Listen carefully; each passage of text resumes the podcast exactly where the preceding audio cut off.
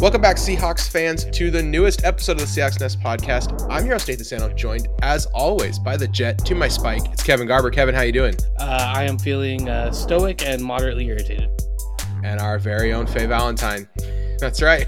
It's Eric Ronnebeck. Eric! Oh, man, now I don't even know what this is. Should have made him mine.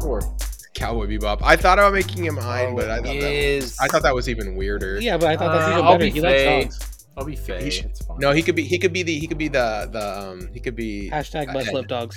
He could be Ed or whatever. Okay, all right, we got to talk about it. We could sleep through the first half of this podcast the same way the Seahawks slept through the first half of their game. Got him. I need to put that on the old board here. Succinct. Yeah, did you like when you watched the condensed game and you looked up? You're like, oh, we're halfway through the second quarter and nothing's happened. My God, it was so fast. This game was like, it seemed like it took forever because when you're watching it in real time, because it was so boring. And like the most exciting things that happened in the game were like Germany sings John Denver. Like that was like the highlight of the game for most people. And I think that about sums it up because this is basically a national game, right? Everyone watches it on NFL Network, or if you're like us, you get a really weird NFL Network broadcast on CBS. Ooh, yeah. So very strange. Very strange. But they come in and they did that. It was okay. It was fine. Okay, let's talk about the Germany thing in general. Okay, so that we play at 6:30 a.m. our time. That's a bad body clock. When you saw those shots of Geno Smith on the sideline early in the game. Yes. I know how is he looking? I read all the reports of like, hey, the Seahawks are going to emulate their trip to Europe and how it worked out for them last time, and they're going to do the same travel schedule. And then a certain friend of mine named Nathan sent me Bruce Irvin being like, I'm too old and tired to celebrate when you get off the plane. This is terrible. Yeah. Every time Bruce Irvin has all these tweets that are basically just like, I'm old, this is annoying, and every time he sends one, I'm just like, oh, I gotta send this to Eric, he'll think it's hilarious. I like that Bruce Irvin has turned into Brett's spirit animal. Bruce Irvin is Lethal Weapon Danny Glover. That's right. He is just too old for this stuff.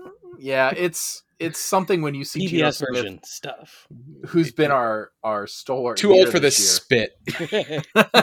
I've seen Geno, who's been our leader this year, and he's on the sideline. And I don't know, maybe we're reading into it because we lost, but it was definitely like, get that man some smelling salts. Yeah, he just looked asleep. He looked like he hadn't woken up. And he did look stoic. He did look asleep. It was like, whoa, Geno is not 100% like awake yet. He is not ready. So I'm hearing his team dads were in I'm just resting my eyes mode. Yeah, I'm something. I mean, for a guy that completed 70% of his passes for 275 yards, 8.3 yards per attempt, and 2 touchdowns, that is a good game. I think there's a second joke that you could do though. I think you could say that Shane Waldron's first half play calling got lost with his luggage, and it didn't show up until halftime. Yeah, 274 of those yards for Geno were in the second half, though. So. I can actually have that if you want to know the first half statistics. Let me go look. I only got final first. Just give me a second. I definitely think there were adjustments made for the second half. If you watch, I felt like the quick passing game, taking the short and intermediate routes, was much more of what they were doing in order to keep the ball moving because they just couldn't get the run going. First half, 6 for 10, 69 yards, nice. Long of 19, super nice. So here's the problem with the first half. Okay, here's why everything went wrong in the first half. 5 penalties for 31 yards. Ooh. Okay, and we were diarrhea 0 for 5 on third downs. Every time it seemed like we'd get a drive going. Oh, so we're starting to move the ball a little bit. Oh, penalty, drives over, can't convert on third down, punt. The ghost like of Jamina Fetty. That's just what we were like in this game. And the second half was better, don't get me wrong, but we ended the game, I think, let me see, like 2 for 13 on third down. It was a problem the whole game. Staying on schedule was difficult in this game. We were 1 for 9 on third down. 2 for 2 on fourth down, though, so apparently we should have gone for it more. I don't know. That's what I had combined those in my head. I saw Geno's rushing stats and I was like, should have just run every single play through Geno. Definitely should have ran the play where he instead like threw it into Joe Tryon-Shoyanka's like face. That was that was the first down. There were a couple of times where I felt like the conversion was there and he just didn't really take it. It's so weird. We were down 14-0 at half, and we outscored them 16-7 in the second half. So so we're down 14-0, and we had a drive going at the end of the first half here, right? Like it seemed like, I don't know, it felt like. Yeah, like you said, it just fizzled out. We would get to a third down, third and medium, or we get that early penalty that just put us behind. And we gave them credit. Tampa Bay had a really good defense, and Tampa Bay's offense is not what beat us this week. Tampa Bay has a really good defense, and they use that really good defense to beat us over the head with a blunt object. And our last four drives are all really good. Eight plays for 53 yards, 10 plays for 56 yards, 5 for 72, and 8 for 45. The problem is one of those drives, instead of ending in points, ended in fumble. Can you give us the classic Pete Carroll, if there was a fifth quarter? Absolutely backbreaking. I mean, here's the thing. Pete Carroll might say, like, you can only win the game in the fourth quarter, but we won the fourth quarter pretty definitively, I felt like, and still meant, like, with the 2 interceptions and the all that, and we pretty definitively lost the game. So yeah, I'm not sure you can win. I mean, he would probably say something like, well, you know, we gave up that touchdown drive, and we the last drive of the game, we let them get them some first downs. It's like, yeah, you could have won without. I guess you could have potentially won without really playing for 2.5 quarters, but that's not. It's not a great way to go about it, in my opinion.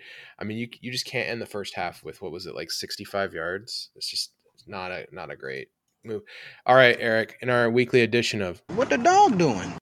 Okay, what can Kenneth Walker watch? Not an awesome game for Kenneth in this game. Was it all the field in Germany? So that's a great question. So I heard two things about it. Also very unhappy about the field. Right? Well, I heard two initial things where Bruce Irvin said the field was trash, and then Pete Carroll said the field was trash, and everyone's saying the fields have got to change. That was an article. So I read up on, how bad the field was. Alliance Field. You read up on Alliance Field. It looks like, this sounds so like, well, we would have won if we played on field turf, but like it wasn't conducive to Ken Walker's game. Like, you can't cut on that grass. You can't really do any counters on that grass. I've never played running back outside of, Madden and the 2K series, so I can't tell you what's true or not, but I'd like to think that the turf beat us, not Tom Brady. Take that. This is not the first time, though, that we've gone into a field like this, a situation like this, and then every guy on our sideline is changing their spikes because we have the wrong kind of spikes. That stuff is so weird. Equipment issues. Yeah, isn't that a trainer thing ahead of time? Shouldn't we know ahead of time that we need the grass spikes, the real pointy ones? The horse racing managers, they walk the track that the horses do all the way around just to see what the surface is going to be like. Do our equipment guys not do that? That it just feels like malpractice because that they're saying in the game, the Seahawks guys are on the sidelines, they're changing their spikes. It's like they shouldn't have to change their spikes. You should already know, even during warm-ups, like do some warm-ups that let you know whether this field is going to be, slippery or not. Yeah. We're playing in a really, in an area where, first of all, soccer players weigh like 180 pounds. This is 300-yard guys. So the field is going to get torn up. It just is. It's a fact. This is why the NFLPA is like, hey, every stadium needs to be grass. And the NFL's like, well, hold up there, buddy, because it's really difficult to maintain grass in climates when you got, 300-pound guys pushing each other around on it in cleats. That's absolutely brutal on a field.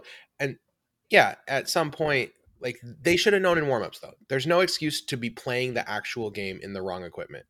That is what warmups are for, to figure that out. And so it is malpractice. It is not great that this is the situation we ended up in, but yeah, it is what it is, I guess. I don't know. I'm frustrated because I do feel like on some level this was a very winnable game that we coughed up. And a lot of it was on offense. The offense had trouble get going. They got off schedule. They couldn't convert on third downs. Their defense made good plays, though. It's not like they have playmakers on their defense. Devin White, Lavonte David. They've got these guys that can really make plays. And so it makes it difficult for a team like the Seahawks who wants to run the ball, when they put two really dynamic linebackers on the field in on every single play, this team is kind of has the defense to slow us down. That being said, we were still in the game. This is a winnable game. If we don't fumble, I don't know. You can't convince me that we don't win the game, right? Yeah, it's not like we got blown off the ball or outplayed. It just shows that against other playoff quality teams, we can lose. And I also thought we were good at the point of attack. Like, the offensive linemen in general looked pretty good to me. Our interior struggled, but I mean, dude, they have Vita Vea and Akeem Hicks. That is a heck of an interior to play against. Yeah, I mean, how many pressures did we allow? Like 10, 8, 7? I don't know. It didn't feel like a lot. We allowed 5 pressures and no sacks. Yeah, 5 pressures allowed. And outside of Gabe Jackson, our offensive line played universally pretty well. Blythe got lit up for having that really bad miss on the Devin White blitz, where he. Now remember, I want to loop back. That doesn't mean that there were no sacks in this game. That just means none of the sacks were credited to the offensive line. They all got credited to our boy Geno, who did have some. He had a little bit of that rust in him in this game. He had a little bit of. He had a little bit of let's ride. Okay, let's be honest. He did a little spin outs. He took a couple real bad sacks and the rust style sacks, and it hurt. It hurt me a little bit to have to think about. Let's ride. Again, I know it's hard. It's hard not to think about him, especially when he almost accidentally says "Go Hawks" during his press conference. So beautiful. But yeah, it's I don't know. It's tough. It's real tough when you take a really bad sack like that. It just kills the drive. It's so hard to come back from. You know, getting those really long situations, third and long, and yeah, it's absolutely brutal. Or if you take a sack like that on third down, you know, you killed the drive. You're not going for it on fourth down if you take a sack like that on third down, right? That's another part of it as well. Okay. I don't want to talk about the offense that much more. I mean, DK is amazing. I'm going to throw that out there, 6 for 71. And the fact that he's like playing, it seems like at full strength, even though he had that serious knee injury he had to get carted off for a couple weeks ago, is absolutely incredible to me. That was another bathroom break. It's just he didn't want to get in trouble. He didn't want to get fined for it. So calling it. I mean, he's looking fine. Tight end Palooza continued. We had 6 slot snaps for Fan, 3 for Parkinson, 1 for Disley. Total of 6 catches for those guys for 70 yards or so. Actually, I think it's 69. It's 69. Nice. It's meant to be. Yeah, exactly. Kenneth Walker did make hay in the passing game, even though he couldn't get it going on the ground. Had a couple of nice little juke moves there too that free up a couple extra yards here and there. Yeah, those are pretty nice. Kenneth Walker's good. He's a good football player. I'm very excited about him, his future, even on this game. You know, with the drop and the 12 yards. What was it? 12 yards rushing, Kevin. You've got that. 17. 17. Yeah. 17. 10 carries for 17 yards. Yikes. Yep. That's it's not the best. So, and he struggled too, because the announcer said it on the film, but like, this is like the worst team to like not get downhill against because their linebackers are so good. And he did the thing he does, which is like be patient, wait for the space to line up. And you can't do that against this team. It's just like the wrong team to do that against, because their linebackers are dynamic and they will find you. They will hunt you down. They're like oh my gosh, Taken. They're like Liam Neeson in Taken. Okay. They have a specific set of skills. They have a specific set of skills, and if you just sit there and chop your feet, they will find you. They will hunt you down. Can we talk about Marquise Goodwin for a second? Sure. Legit number 3 receiver. Okay. Works. You might. Longtime fans of the podcast might remember how excited I was about Philip Dorsett. This is why. This profile should work in our offense. The fast slot receiver with skills should work in our offense. Philip Dorsett was supposed to be that guy, could not get on the field. So we got Marquise Goodwin, and he's doing it. He's doing it. He's super solid. Nothing exciting, but it's more exciting than David Moore. But that's... not a super high bar we're crossing there. Love you, David, if you're listening. But he's got a plus skill and then a bunch of other like average skills. So like, you know, he's a 70 in everything and like a 95 in speed. Great. Yeah, he's awesome. Love it. Offense was, like I said, you just can't get off schedule. This offense is not good enough to be the offense that plays off schedule. Because you either have to block for a really long time on a pass play, which we're not doing. Nope. If you're going to try to get like 3rd and 12, you got to block for a while, and that is hard. That's very difficult.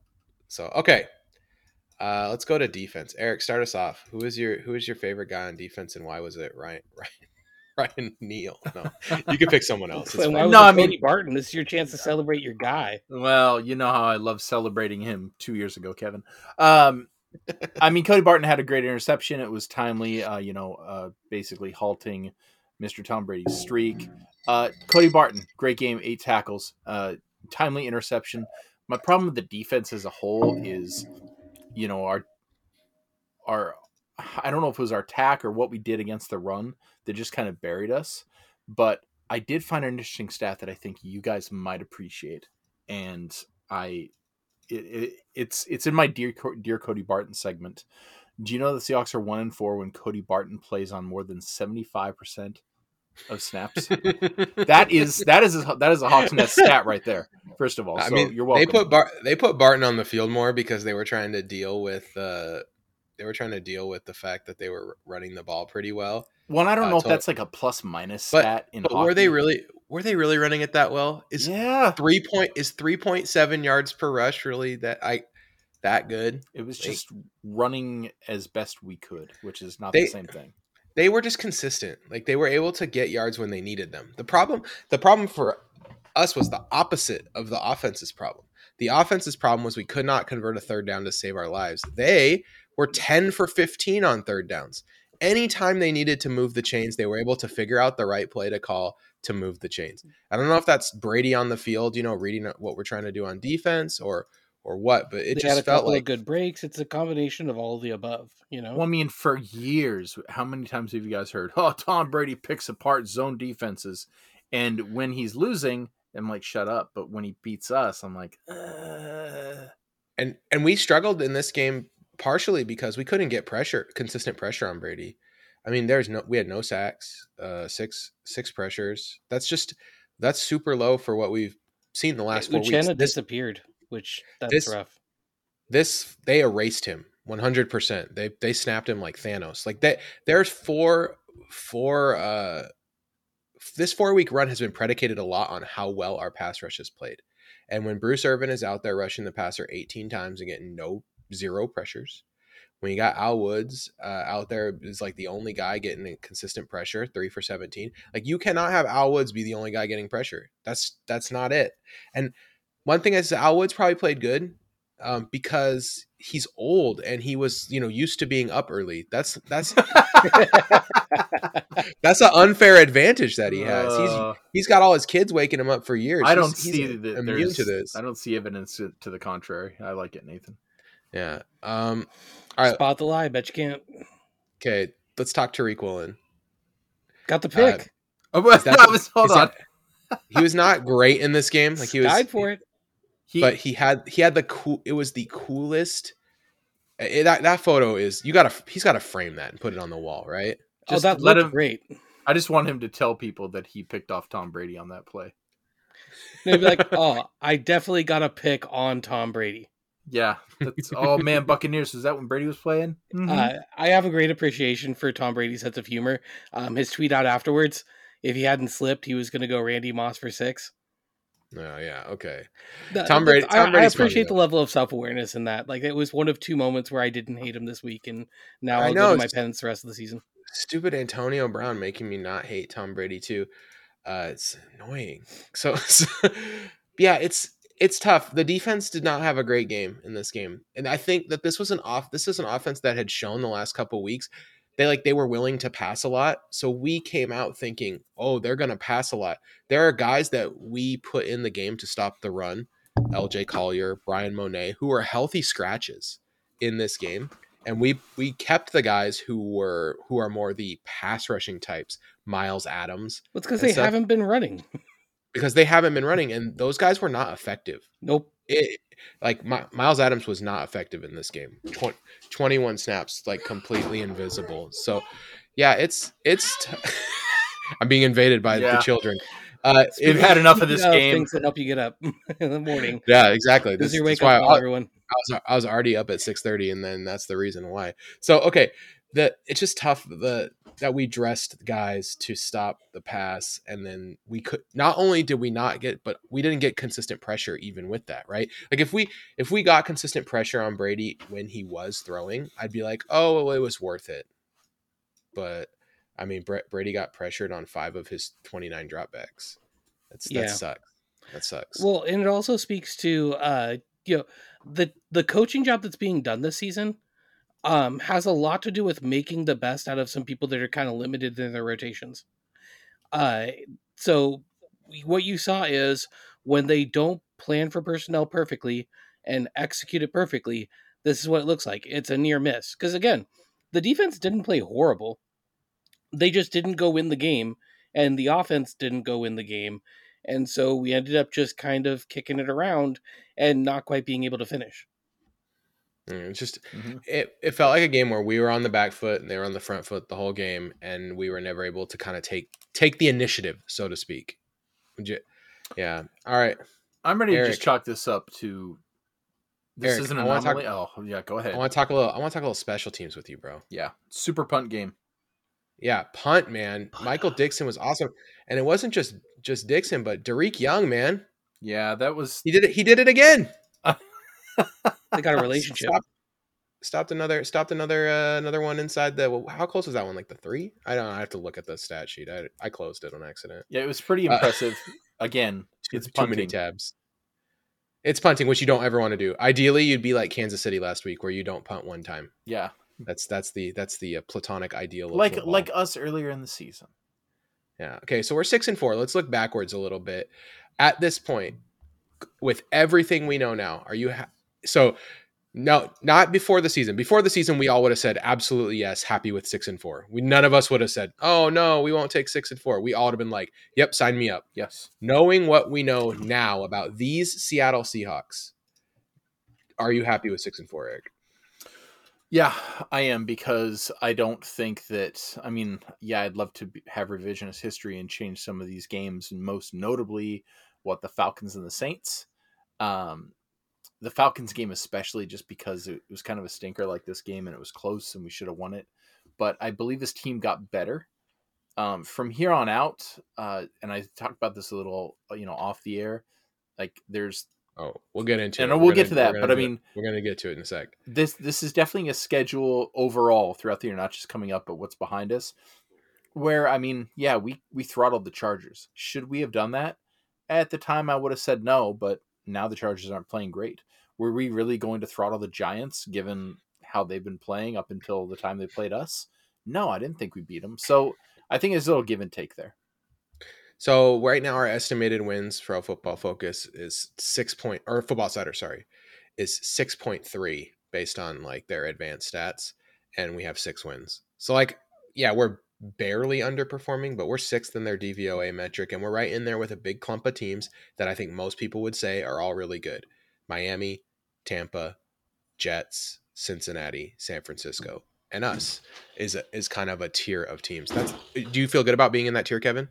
Yeah, I mean, I thought that we kind of, like we talked about it before the season, like before the preseason when we kind of got down a little bit. We were looking at best, this is a roster that can fight for a playoff spot, and that ranking tells me that this is a roster that's legitimately fighting for a playoff spot. The NFC doesn't have a truly like dominant team.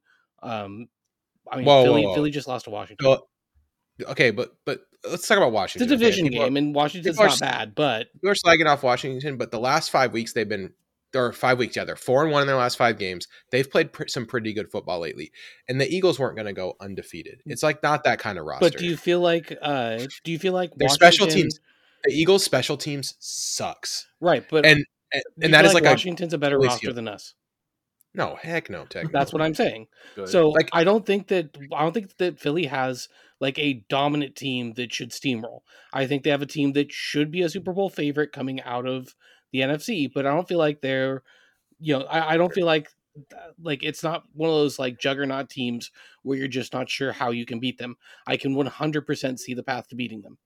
Whereas, sure. And I feel like even the AFC Buffalo somewhere. Too. Yeah. Buffalo too. Now that Josh Allen's elbow's messed up, they just became very beatable. Yeah. I feel like everyone's kind of gettable this year, which means that the Seahawks are a Super Bowl contender.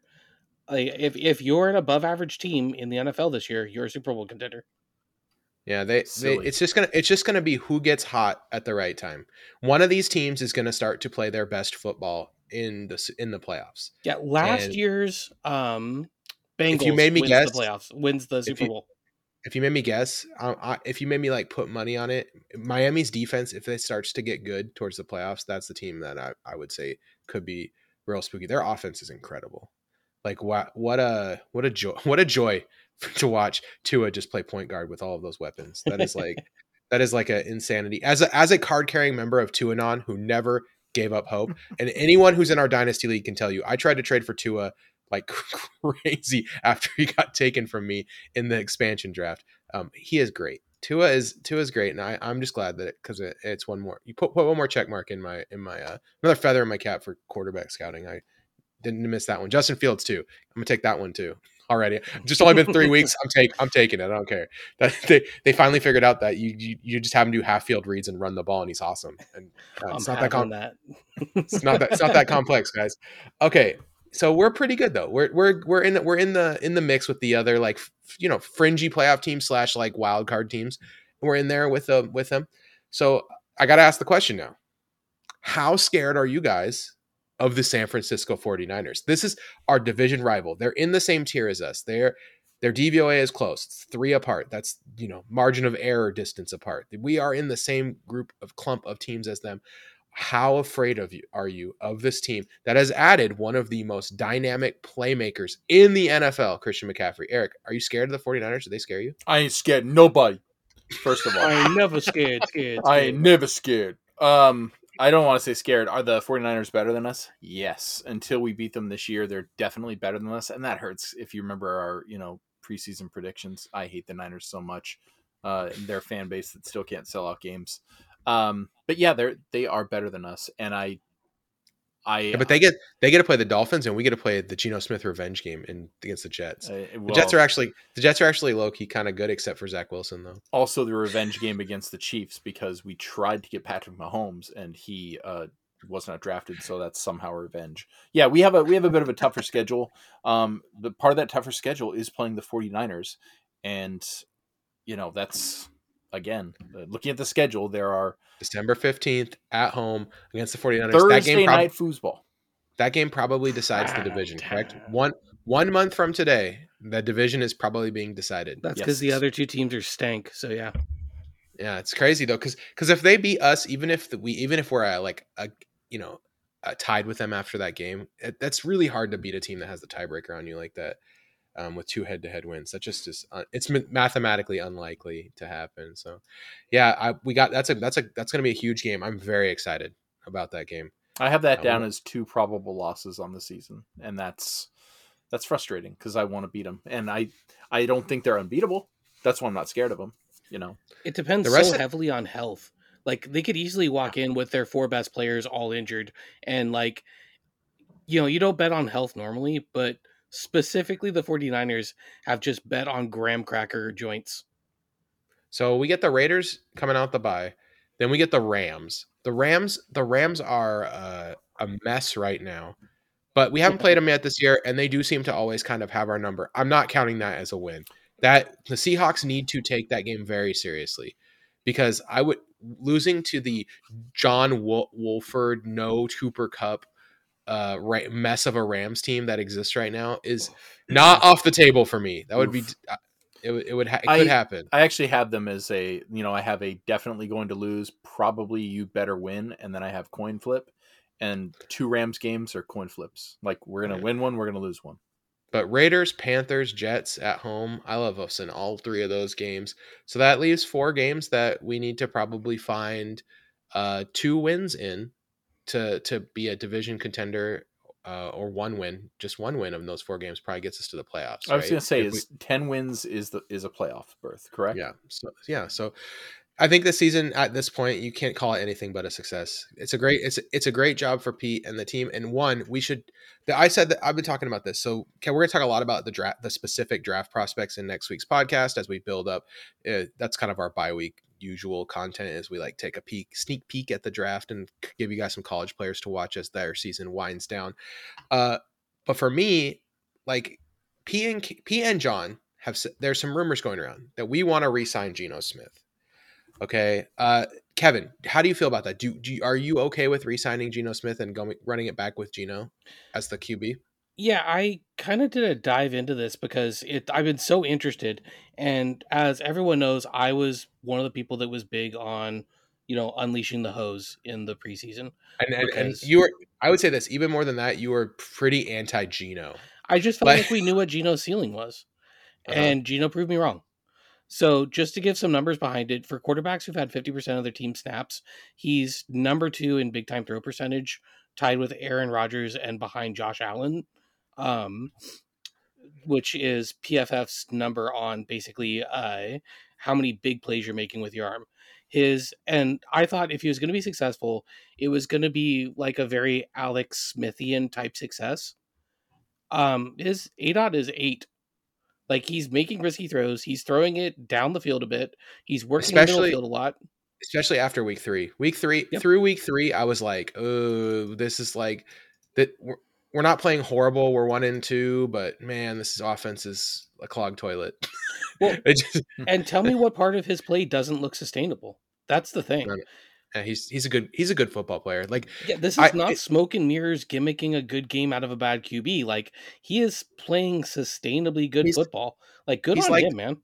He's Kirk Cousins tier of like decent-ish guys that you can win you some games, but if you need them to win the game by themselves, you are screwed. I think if we put everything on Geno and it's like, oh, we re-signed Geno for $30 million. Now Tyler Lockett's got to go, and we can't re-sign offensive line. It's like it's going to get ugly fast. Yeah, if we're signing Geno Smith to a 2- or 3-year deal, and we're drafting like a 3rd round quarterback every year for the next 3 years until we get the one we like, I'm in. So for me, it's at this point I trust Pete and John about quarterbacks, and I'm going to go back in the history and explain why. So Pete and John, they drafted Russell Wilson. John Schneider says that if it was his choice, they would have taken him every pick they had before that. Yes. He was his guy the whole draft. I said on our podcast, you could find the old episode. It's one of my all-time great takes. I said, Russell Wilson, if he was 6'3", would be the first pick in this draft. Like, he was the guy for them, and he was really productive in college, which is what I liked about him. And I think that's something that they look at, but they don't just look at that anymore, because the next guy they really went for is they went for Mahomes. There's rumors that they were really interested in taking Mahomes. And then after that, they went for a guy with even less college production. They were like, let's get us some Josh Allen, a guy who I would have been 100% against. And this is where for me, I'm like, and that was the breaking point for the Russ Seahawks relationship, right? The Russ Seahawks relationship started to fracture because the rumors were we each wanted to traded Russ for the Browns 2 first-round picks, and we were going to pick Josh Allen to replace Russell Wilson. For me, I would have been like, terrible. I hate Josh Allen. They were right. Josh Allen is that dude. They know what they're talking about when it comes to quarterbacks. They have a track record now of like making moves to get quarterbacks, and Geno Smith is another win in that category for them. They knew what they had. They knew they had a guy who could win football games, even if, Jimmy has some limitations. He's going to take some bad sacks. He's going to hold the ball too long. He has some processing stuff that's really difficult. I think one of the things that gave him trouble in this game in particular was they were shifting guys around in the line a lot, and it really seemed to throw him off in terms of timing and confusion. So in that sense, like, yeah, I think they knew what they had. They had a good but somewhat limited quarterback. Going into next year, if they look at next year's draft and they say, we only want this one guy, or we want these 2 guys, and everyone else is kind of off the board for us, and they can't get one of those 2 guys, run it back with Geno. I think that is completely fine. What I don't want them to do is sign Geno to a $25 million contract and draft a quarterback. Like, I don't know if I'll be able to handle that mentally. No, I don't want to use a 2nd round or 1st round pick. I don't want them to go, hey, yeah, we're going to take who's like a developmental 2nd round. The guy in Green Bay. We're going to take Anthony Richardson at the end of the 1st round, and we're going to and then we're going to have him sit behind Geno. I don't want to do that. I don't want to have the quarterback in waiting thing, because what happens a lot of times with that is unless the team plays really good, the guy in the people are always asking for the guy in waiting, and it becomes like a point of tension on the team, and I don't like that. So for me, I would rather you draft a quarterback and that's your guy, or you stick with Geno, one or the other. And I'm fine with either path, because there's enough we have plenty of draft capital to build a Super Bowl caliber roster around Geno Smith, especially with the current state of the league, where I don't think there's a dominant team right now outside of maybe Buffalo. But we see Josh Allen's on the career path. Josh Allen's on the Cam Newton, I'm going to destroy my body and become a bad quarterback faster than you think career arc. Oof, so I hope not. That's kind of where I'm at. I mean, it's done, but that's what happened. That's what happened to Cam, man. He just got beat up all the time, and he'd dive into plays and stuff. And then by the end of his career, he was like the dog that's been hit too many times, where every time someone comes near him, he's like, oh no, I don't want to get hit. he's like scared, because he's gotten the crap beat out of him his whole career, and probably took some shots that should have been flagged that weren't, because he's big. Josh Allen is the same way. It's kind of a round. So anyway, one slight pushback on your take though. Okay. What is Pete Carroll's best skill as a coach? He manages personalities. Man management. So if anybody could navigate a quarterback situation where you have a guy knocking on the door and Geno's still here, I trust Pete to be able to do it. The thing is, okay, here's the thing though, is other great man managers, Andy Reid, have done this before. Yep. But the only reason it worked is because they won. If Alex Smith was a loser, then it never would have flown. Okay, that's true. Yeah. You have to win. That's the thing that's tough, is that if we're sitting at 4-6 next year with Geno and we drafted a quarterback, people are going to be pounding the door for putting in the young guy. And that's a tough situation for him to be in, especially if Pete, always compete Carroll, thinks that Geno is better than the young quarterback. Like, you can't just put the young quarterback in. It's against like everything he believes in. Yeah. So that's kind of my, I just think it's a hard situation. I'm not saying that Pete wouldn't successfully navigate it, but that it just would be really difficult. So, okay. That's basically it. I mean, do you want to do any player specific looking backwards, looking forwards, or? I mean, I wanted to basically talk about Geno and K9 a little bit. And so, okay. The young tackles. Let's go there. The young tackles, they've been great so far this season. Four young tackles. What's your expectation for them for the rest of the year? Like, do you think they should continue to get better, or is just more of the same good enough for you? So according to PFF's blocking statistics, Abraham Lucas ranks 22nd and Charles Cross ranks 32nd for pass blocking for offensive tackles, playing 80% or more of the snaps. They are both playing like starting offensive tackles. If they can continue to both play like starting offensive tackles, I think that is a massive success. Okay, so you don't need to see one of them make like the leap to like game dominator. You're okay with? No, I'd like to see maybe a little bit of an uptick in their run blocking, to see them just kind of round themselves out a little bit more, especially Abe Lucas, where we've seen him kind of do it before. Charles Cross, I think he's more just kind of a spatial blocker, but honestly, if they keep playing at this level, that tells me that they are going to be like really, really good offensive tackles. Okay. Are there any players on defense you're looking to step up, Eric?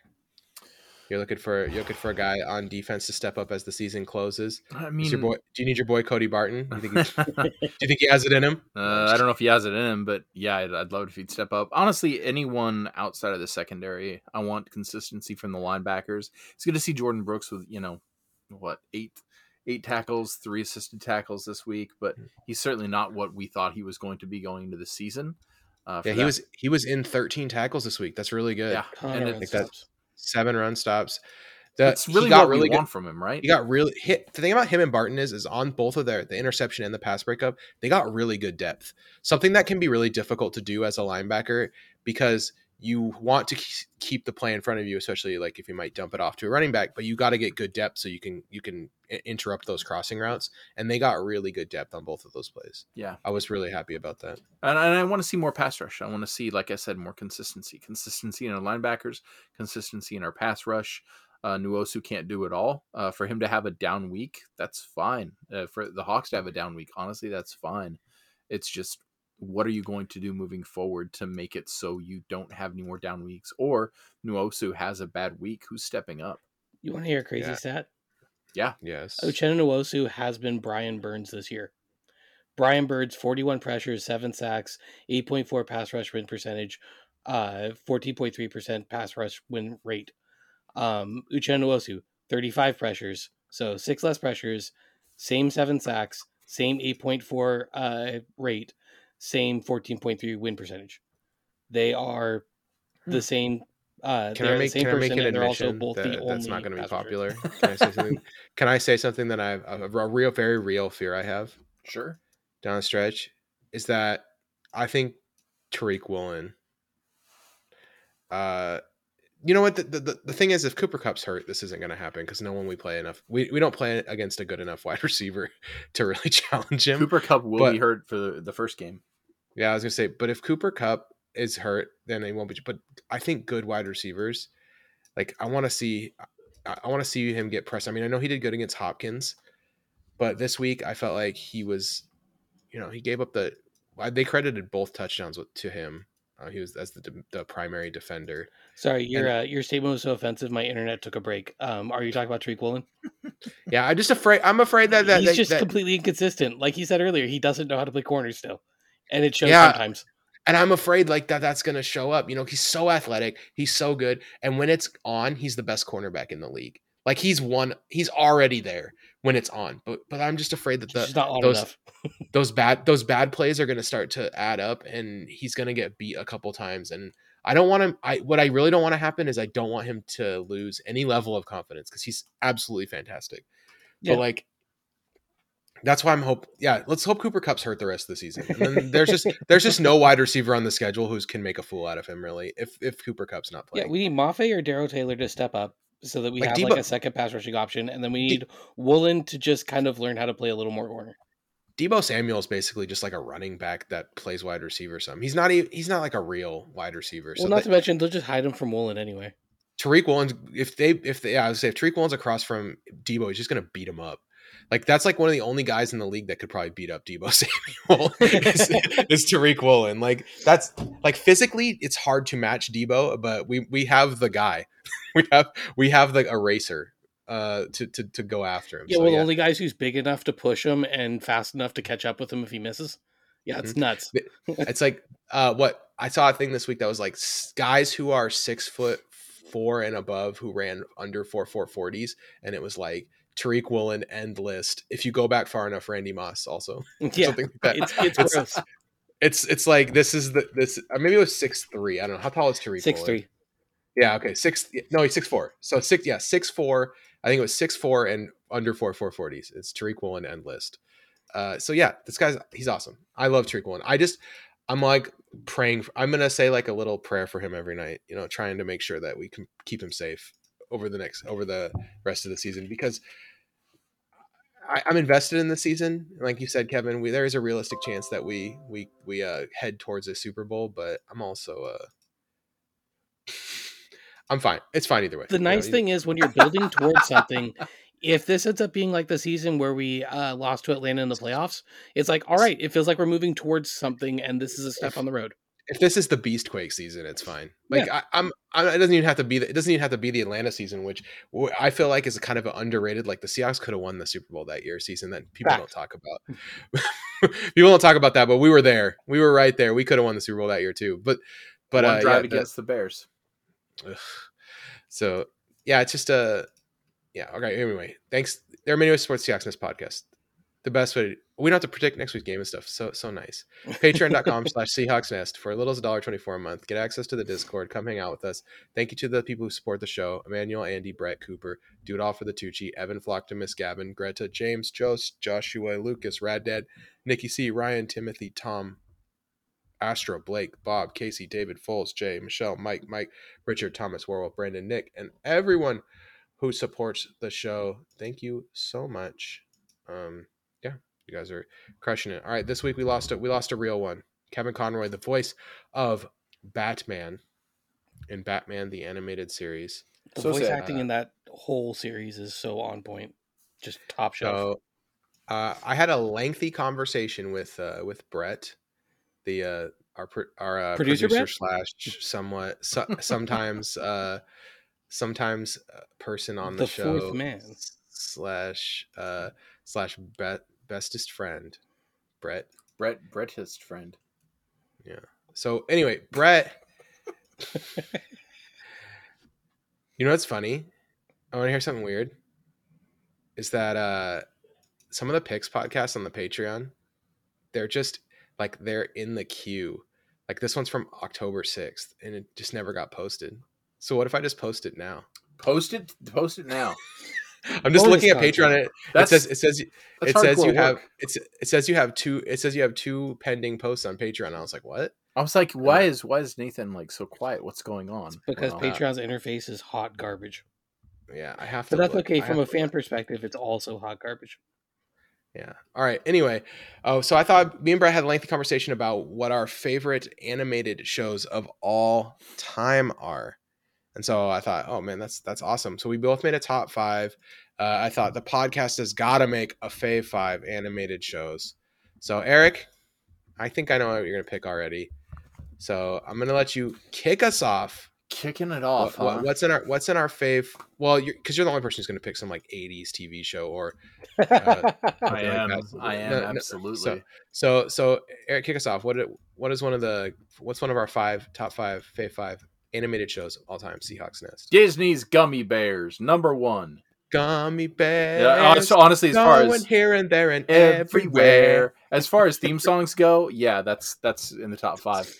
Shows, geez, I kind of want to go. Oh, I'm sorry, guys, I got to go with the Spider-Man cartoon, but because which one? We've already kind of done best Spider-Man cartoon. I'm gonna let you guys pick the Spider-Man cartoon. Maybe we'll go 90s. We'll pivot 90s this time because it was I kind of want to go Thundercats, though, too. You know how much I love the Thundercats. I was going to say, I don't feel like you could pick 90s Spider-Man over...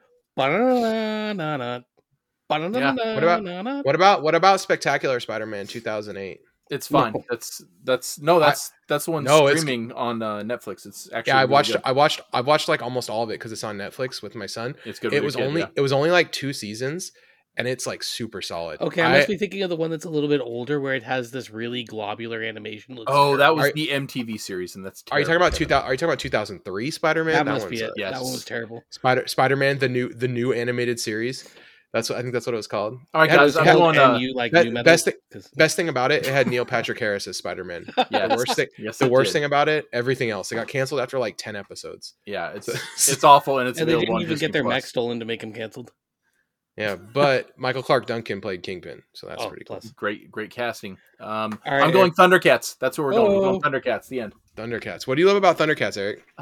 So it captured my attention so rapidly when it came out. Like the stylized jumping around with a sword and lights coming out of it.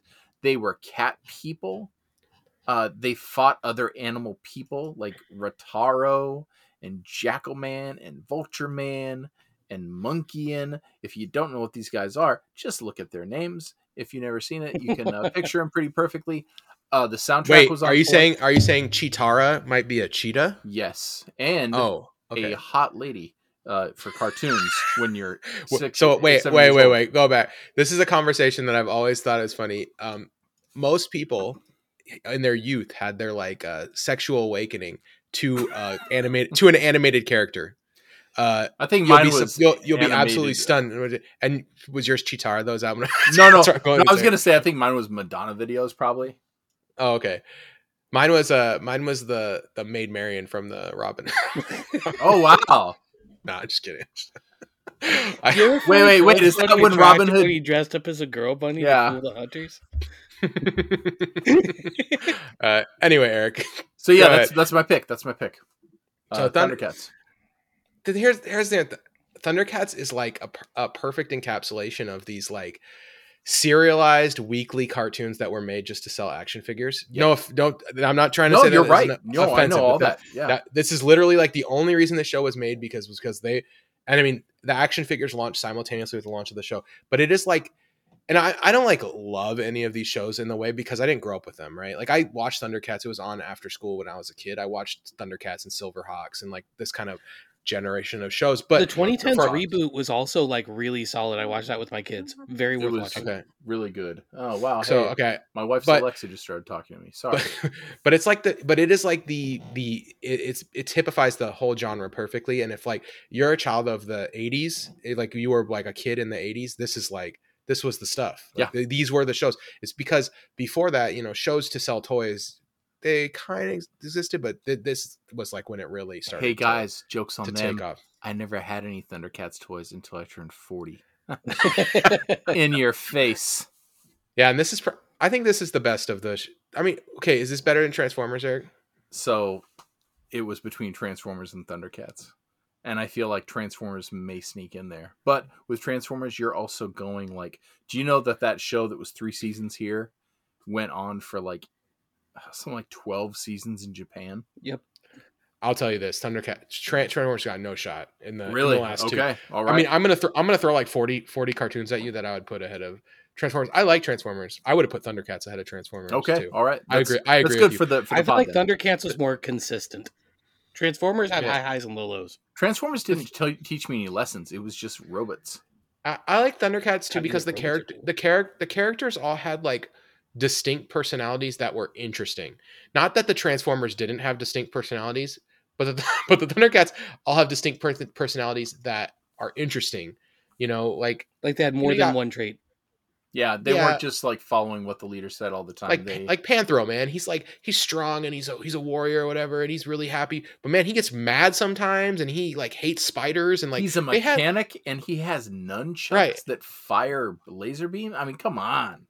Yeah, like every character had like a lot of stuff going on, which I thought was cool. They tried to flesh out the characters a little bit and not just like Tiger was jealous of his brother because his brother took the throne. Here's Jazz. Yeah. Hey man, that's voiced by Scatman Carruthers. Rest in peace. All right. Let's go to Kevin. Kevin, what do you got for me? Hit me with your number one. I have a super long list and I'm having a ton of trouble narrowing it down. I think a show that I'd be really sad to see not make it on here, just because it blends a lot of things I like. It's got, at the end of the day, I am a sucker for a space western. It is one of my absolute favorite genres. And so that brings it down to either Cowboy Bebop, Outlaw Star, or Trigun. And I have to go with Cowboy Bebop as the strongest of those. It's the best one. What about Galaxy Rangers? Kevin? I would have picked Cowboy Bebop if you didn't, just because I feel like if we don't put an anime on here, there is a subsection of our Discord that will probably shoot me in the head. Yeah. But Cowboy Bebop is great.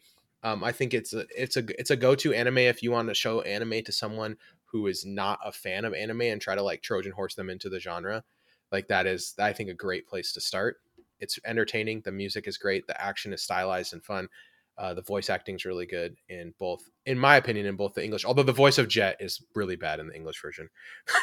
I didn't hate it. It's, I don't know. Maybe I've watched it so much. It's only really bad if you don't know what you're missing.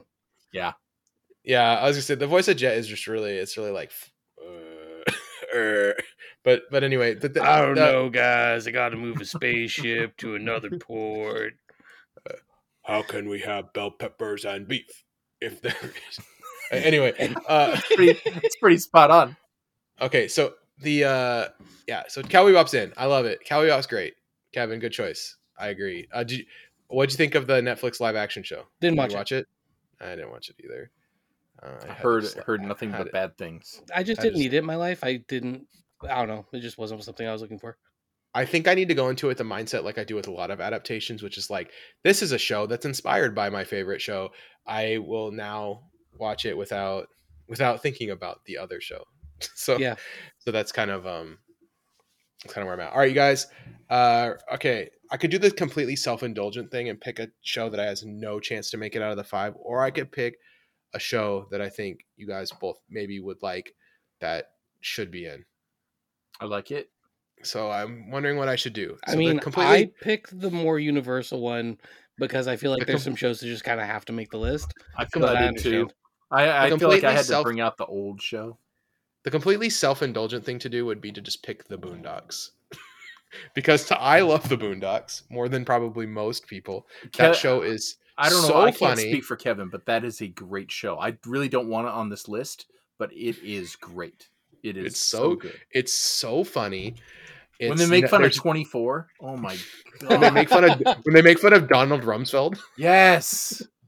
The absence of evidence is not the evidence of absence. I'm just like, oh man, it's such a fun. I laugh so hard. Yeah, the characters on the show, Mr. Onceler and Uncle Ruck, Charlie Murphy as Ed Onceler III. Oh my god.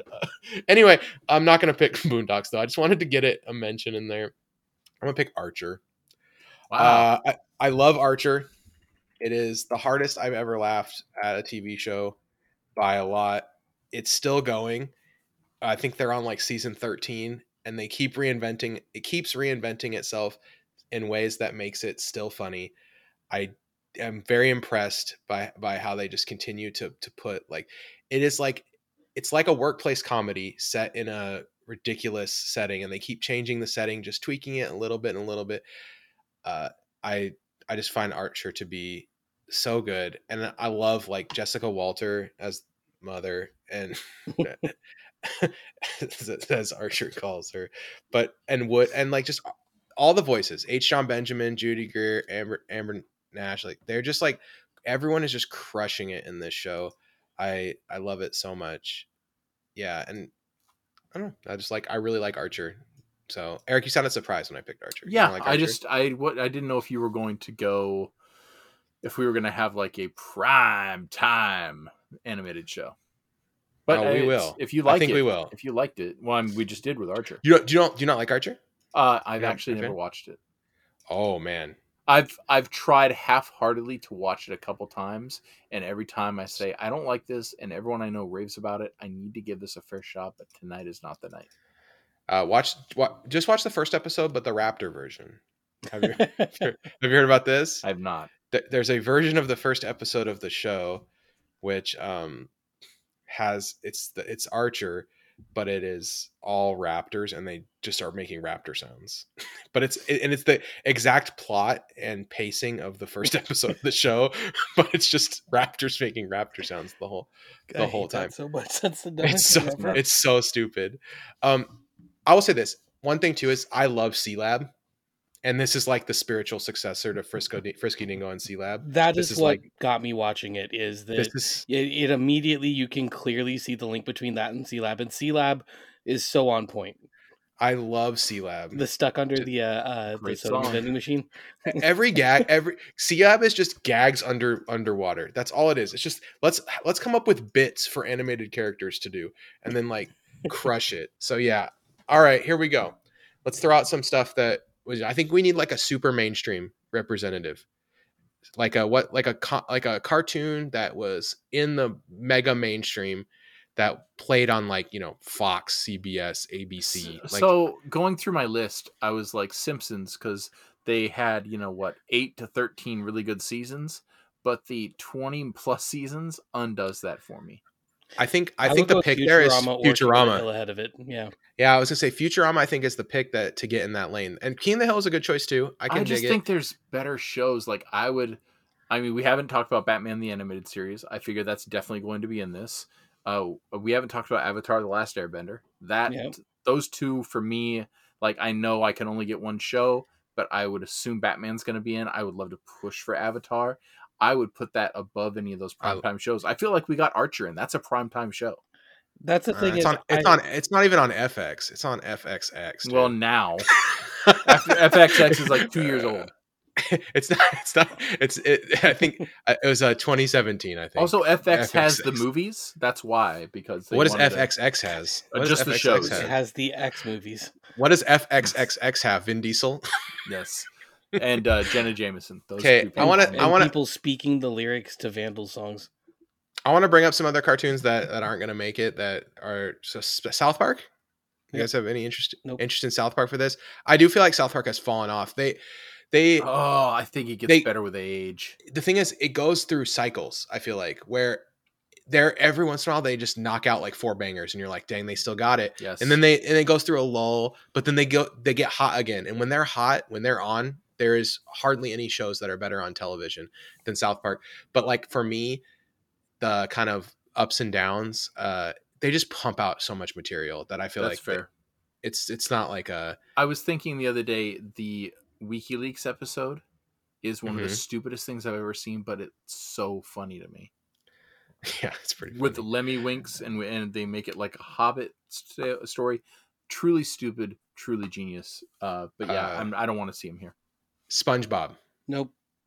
It's got it just, again, way too long, way too many episodes after it stopped being good.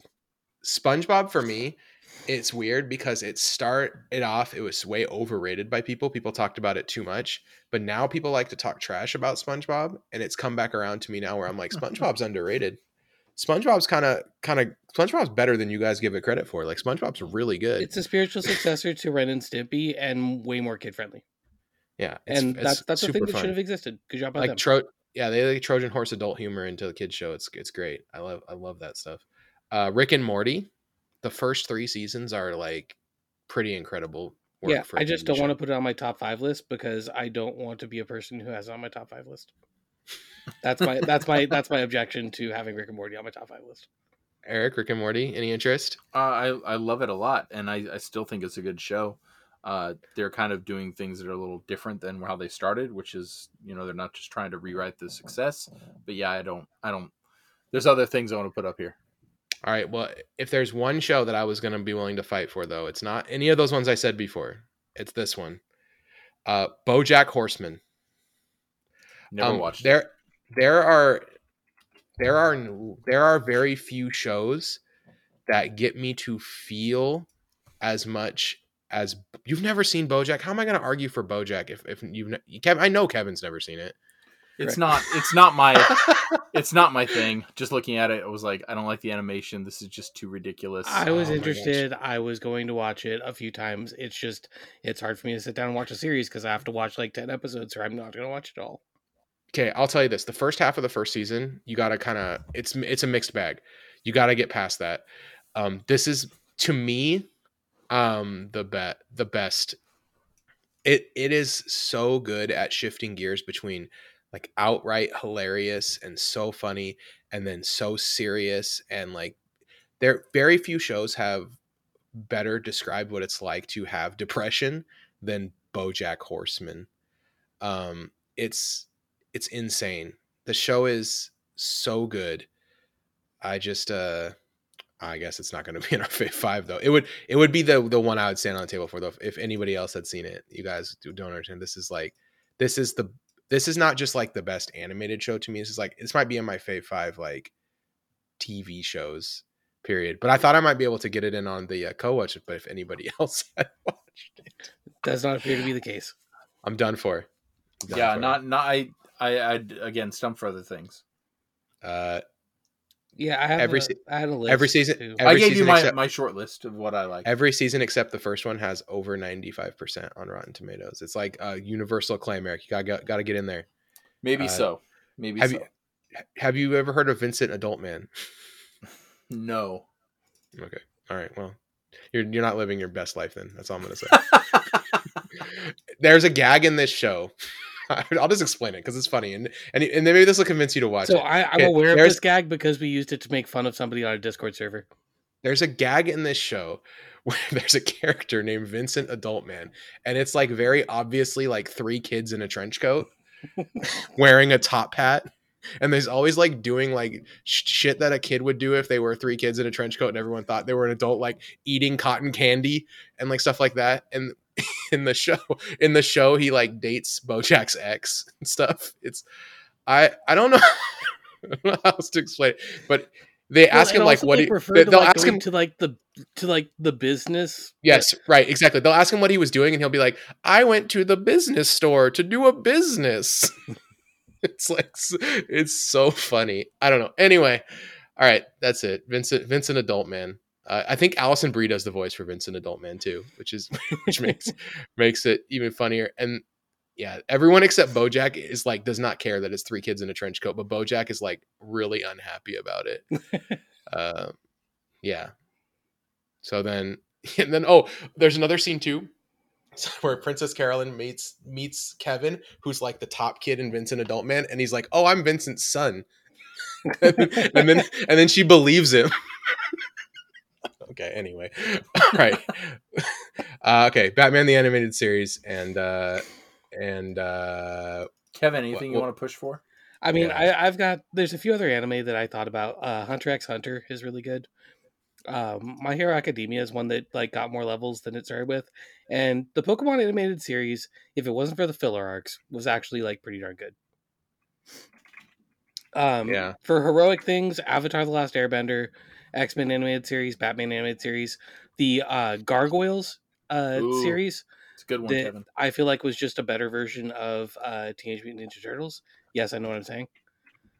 The Tick will always have a place in my heart. I was like, if Kevin doesn't mention The Tick, I'm going to dunk on him, because that show's really good, and it's very. And I was counting on you to say it. It's very funny. Samurai Jack. In the same way I was counting on Eric to pick a cartoon from the 80s. Like, yeah, I didn't disappoint. Yeah, that's Samurai Jack is good. Honestly, I feel like it got so much better with the last season. Like the first, I don't know, like the first. It definitely movie. built. Yeah, for a while there, it just got stagnant, and then it disappeared for, 10, 15 years, and then it ended very well. But, I wouldn't stump at that. Hey, did you know they're making an X-Men, the animated series, that just picks up where the last one left off? Yes. Oh, what do you guys think about Gravity Falls? I watched enough of it, but it's really good. That's kind of what I've seen. Like, it's... If I was going to... Adventure Time also is good. Kid shows, I'd go there. Both of those. Dexter's Lab. Recess. From back in the day. Do you know another really good kid show that we're all a little too old for, but I've seen a lot of because I am willing to watch cartoons with children. Phineas and Ferb. Yeah. I've watched that too. It's a show about being on summer vacation. Yeah, my kids were prime time for that too. That was one that I liked watching with them. If they were sitting down to watch an animated show, I'd be like, well, let's watch Adventure Time, or let's watch Phineas and Ferb, or we should watch Avatar. Because those are ones that I definitely had no problem watching with them. All right, so Avatar, Batman, the animated series, Avatar: Last Airbender, obviously. Futurama. Which I've watched about half of. If I'm being honest, I like it, but like I just stopped halfway through. I don't know why, and then I just never. It's like a kid show, kinda, and then it's got some adult themes, and then it just goes full. The action, like, pre-teen. The action is pretty cool in that show, though. It's so fun. My temptation here would be to put Batman the animated series to fulfill like the heroic fantasy kind of genre, and then pick something that's a little bit more like comedy centric. Hey, can we have this conversation though really quick? Batman and the Tick. About the Teenage Mutant Ninja Turtle shows? Sure. Because I like them in general. I like all of them, but I'm just say something that is going to be very controversial right here. You ready for this? The newest Ninja Turtles, Rise of the Teenage Mutant Ninja Turtles, is my favorite one. Yeah, you really like that. It's funny. The action animation is the best of any Ninja Turtle show, and honestly, the best of like almost any show I've ever seen. Action animation, it's really good. And they finally gave the turtles distinct body profiles, which is like weirdly you never think about it, but like they all have the same body in every other incarnation of the turtles, which is weird. So yeah, it's pretty cool that they made them like visually distinct, and it's legitimately funny. John Cena plays the primary villain in the first season. Ooh, there you go. Anyway, I gotta bring up Invader Zim too. Okay, another like really weird show that I'm fine with a Batman the animated series, and if Kevin wants to put in The Tick, I'd be all for that. But I don't know how you feel, Nathan. I'd rather have Avatar than The Tick if we're negotiating. So Avatar, I think the ones I put in contention: Avatar, Futurama. And then probably something like DuckTales. I think those are three that I would put in contention there. Let's do Avatar, I think. I think that Futurama is a good choice, too. I'd be into Futurama unless Eric's like... Eric, you're really against it, though, right? You don't. I feel like that would take the place of... I like that much better than Archer, but it's just taking the place. Like, I don't want to put, Archer and Futurama on it. Okay, looks like it's Avatar, then. All right, sweet. Okay. So that's Thundercats, it. Archer, Cowboy Bebop, Batman the Animated Series, and Avatar: The Last Airbender. I could use that. Oh, you I was gonna say it's okay. It's okay. I'm just kidding. You guys killed it. Good job. There's just too many good shows. It's like hard. It's like every show we mentioned was good. There's like none of the shows we mentioned. I didn't dislike any of them. It's like a problem. Usually when we do a Faye 5, someone will say a movie and I'm like, I didn't really like that movie. Yeah. This one I never happened once. And I was, yeah, it's I just want to make sure that Tailspin and Chippendale Rescue Rangers got brought up too, because those are both delightful. I didn't really. Okay, now you did it. You did it. Kevin, I got a problem. Let me step in here for a second, Nathan. I got a problem with Chippendale Rescue Rangers because there's like humans with the animals. It bugs me. It always, right. As a kid, I was like, what? We got to end this episode. Go to the Discord for more of this. For Eric, for Kevin, we'll see you next week. Go Hawks.